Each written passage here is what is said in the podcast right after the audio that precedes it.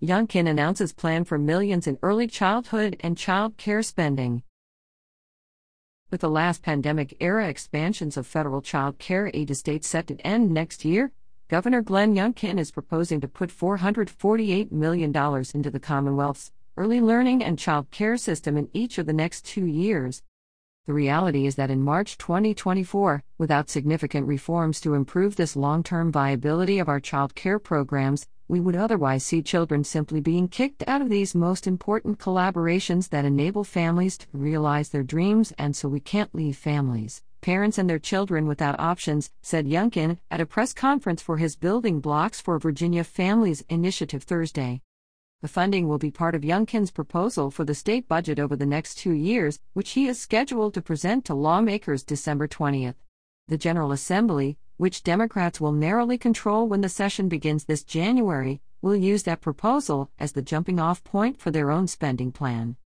While the administration has not yet provided a detailed breakdown of how all of the $448 million would be spent, a document provided to reporters includes a list of priorities.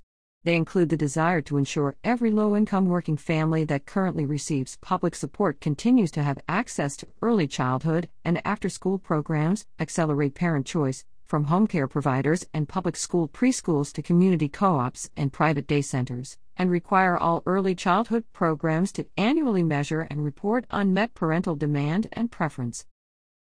A few priorities have dollar figures attached, the proposed investment includes $25 million to develop public private partnerships in areas with child care shortages, $10 million in educator incentives, and $1 million to launch early learning and child care accounts on a digital wallet platform for families with children under 5.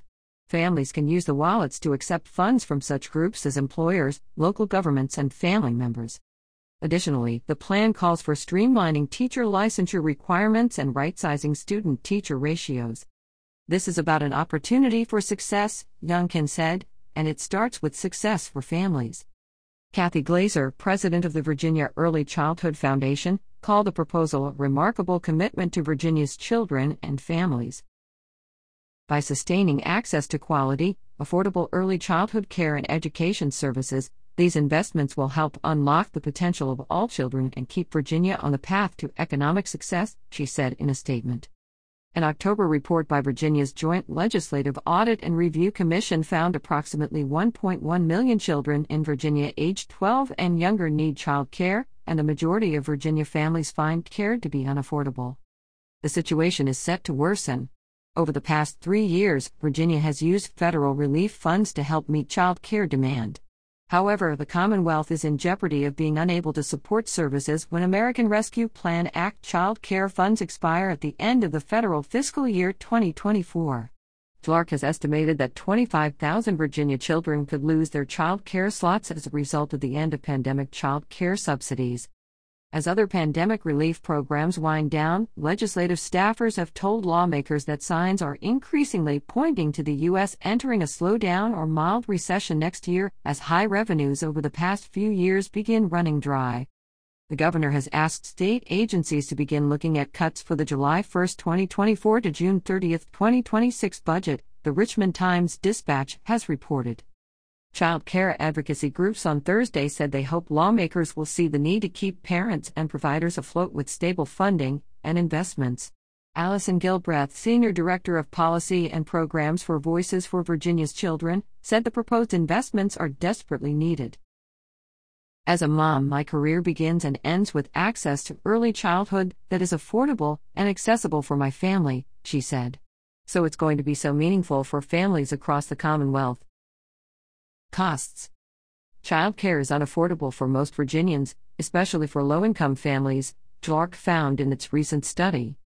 The October report showed child care is unaffordable for 85% of Virginia's families with infants, 82% with toddlers, and 74% with preschoolers.